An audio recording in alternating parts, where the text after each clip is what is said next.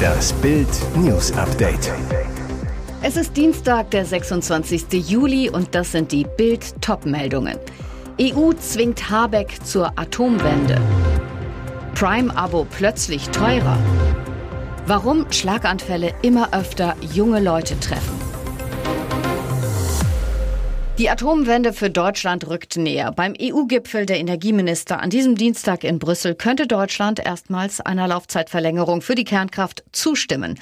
Und ausgerechnet der grüne Klimaminister Robert Habeck könnte die Nachricht überbringen. Seit Wochen streitet die Ampelkoalition, ob die letzten drei AKW über ihr Stilllegedatum hinaus betrieben werden sollen, um Gas für die Stromproduktion zu sparen. Die FDP ist dafür, auch aus dem EU-Parlament kommt Druck. EVP-Chef Manfred Weber zu Bild. Die Bundesregierung muss alle Möglichkeiten der Eigenversorgung mit Energie ausschöpfen. In unseren Nachbarländern gäbe es ansonsten angesichts der drohenden Energiekrise in Europa wenig Verständnis. Deshalb sollten die Restlaufzeiten der noch aktiven Kernkraftwerke verlängert werden, so Weber. Warum Schlaganfälle immer öfter junge Leute treffen? Als die Influencerinnen Ina und Vanessa, Couple on Tour, gemeinsam Sport machten, passierte es. Inas Gesicht zeigte plötzlich eine halbseitige Lähmung. Schlaganfall. Vanessa rief sofort den Notarzt, der Ina ins Krankenhaus brachte. Dort wurde sie ins Koma versetzt. Inzwischen sei Ina wieder stabil, sagt Vanessa. Unfassbar. Ina ist erst 26 Jahre alt. Schlaganfälle betreffen längst nicht mehr nur ältere Menschen. Es scheint so zu sein, dass die Frequenz der Schlaganfälle bei jungen Erwachsenen zugenommen hat, berichtet Professor Peter Berlet, Neurologe und Generalsekretär der Deutschen Gesellschaft für Neurologie Bild. Professor Berlet sieht zwei Gründe für steigende Zahlen. Junge Betroffene werden immer in spezialisierte Schlaganfallzentren gebracht und dadurch erfasst. Und die klassischen Risikofaktoren für Schlaganfälle nehmen bei jüngeren Menschen zu. Das sind Übergewicht, Diabetes, erhöhte Cholesterinwerte, Bluthochdruck und Rauchen, besonders bei jungen Frauen. Trotzdem treten nur etwa fünf Prozent aller Schlaganfälle vor dem 45. Lebensjahr auf. Prime-Abo plötzlich teurer. So viel müssen Amazon-Kunden jetzt mehr zahlen. Nicht nur die Produkte werden teurer, jetzt wird es auch noch teurer, sie sich liefern zu lassen. Amazon macht sein Abo-Angebot Prime in Deutschland teurer. Bei monatlicher Zahlung wird es 8,99 statt bisher 7,99 Euro kosten. Und pro Jahr werden 89,90 statt zuvor 69 Euro fällig. Amazon begründete die Preiserhöhung am Dienstag mit generellen und wesentlichen Kostenänderungen aufgrund von Inflation. Die Änderung gelte frühestens mit Fälligkeit der nächsten Zahlung an oder nach dem 15. September 2022. Der weltgrößte Online-Händler verwies bei der Ankündigung auch darauf, dass es die erste Anhebung in Deutschland seit 2017 sei und man das Angebot unter anderem im Videostreaming ausgebaut habe. Er ist der Protzprediger der USA, Bischof Lamore Miller Whitehead. Er trägt am liebsten Louis Vuitton, Gucci und Diamantschmuck.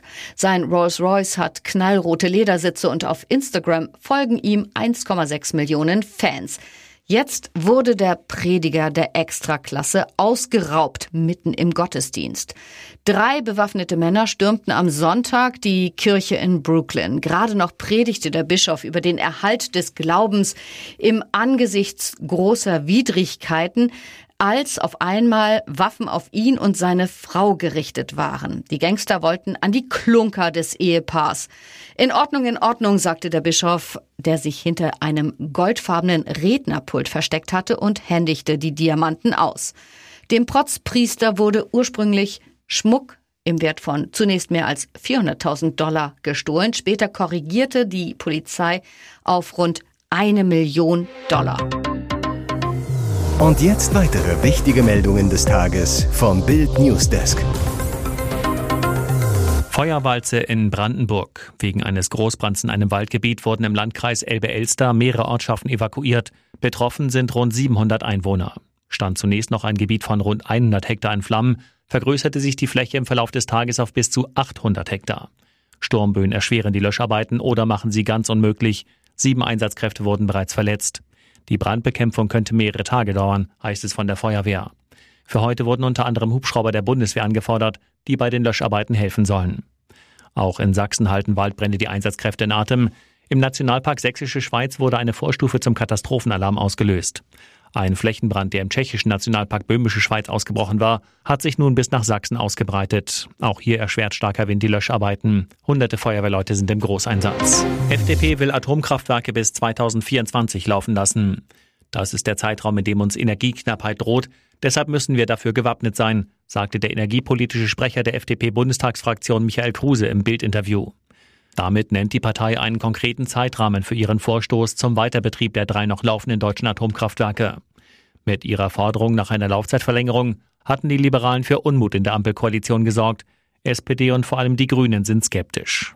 Auch FDP-Fraktionschef Christian Dürr drängt auf eine Laufzeitverlängerung. Wir erwarten für den Winter europäische Solidarität, sagte er der Bild.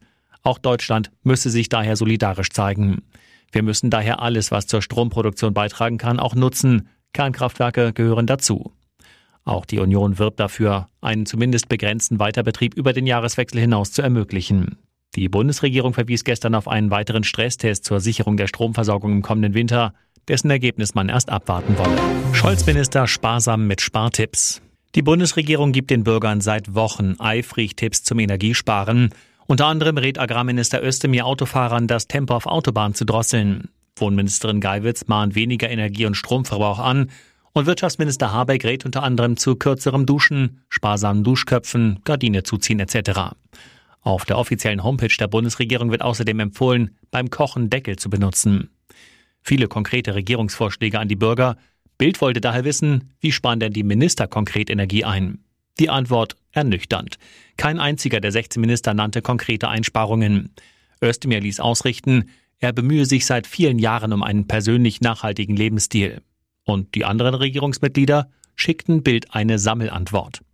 Auch der Bundeskanzler sowie jede Bundesministerin und jeder Bundesminister versuchen, die Tipps zum Energiesparen im eigenen Haushalt umzusetzen. Sozialverbandsvize Ursula Engelin-Käfer reagierte empört. Auf der einen Seite hält die Regierung die Menschen zum Sparen an und präsentiert dann selbst eine gleichgeschaltete Einheitsantwort. Das hat mit solidarischem Verhalten rein gar nichts zu tun. Müssen wir bald 100 Millionen Impfdosen wegschmeißen? Gesundheitsminister Lauterbach hofft auf einen Herbst mit Millionen Impfungen gegen Corona. Bis zu 60 Millionen Dosen sollen verimpft werden, so Lauterbachs Plan. Der Minister will dabei vier unterschiedliche Impfstoffe auf Lager haben. Insgesamt bis zu 240 Millionen Impfdosen. Laut Inser-Umfrage kann sich aber nicht mal jeder Zweite vorstellen, sich im Herbst nochmal gegen Corona impfen zu lassen. Das wäre nicht einmal 40 Millionen Bürger. Ähnliche Schätzungen kommen von den Kassenärzten. Die Folge, Deutschland müsste die meisten der 240 Millionen Impfdosen an andere Länder verschenken. Doch viele wollen keinen geschenkten Impfstoff, unter anderem weil Medizinpersonal fehlt. Es könnten also bis zu 100 Millionen Impfdosen ablaufen und müssten dann vernichtet werden. Kritik daher am Impfdosenmasseneinkauf Lauterbachs. Was wir mit so viel Impfstoff sollen, bleibt das Geheimnis des Ministers, so Kassenärztechef Andreas Gassen. Und der CDU-Gesundheitsexperte Tino Sorge befürchtet bereits milliardenschwere Geldverschwendung der Regierung.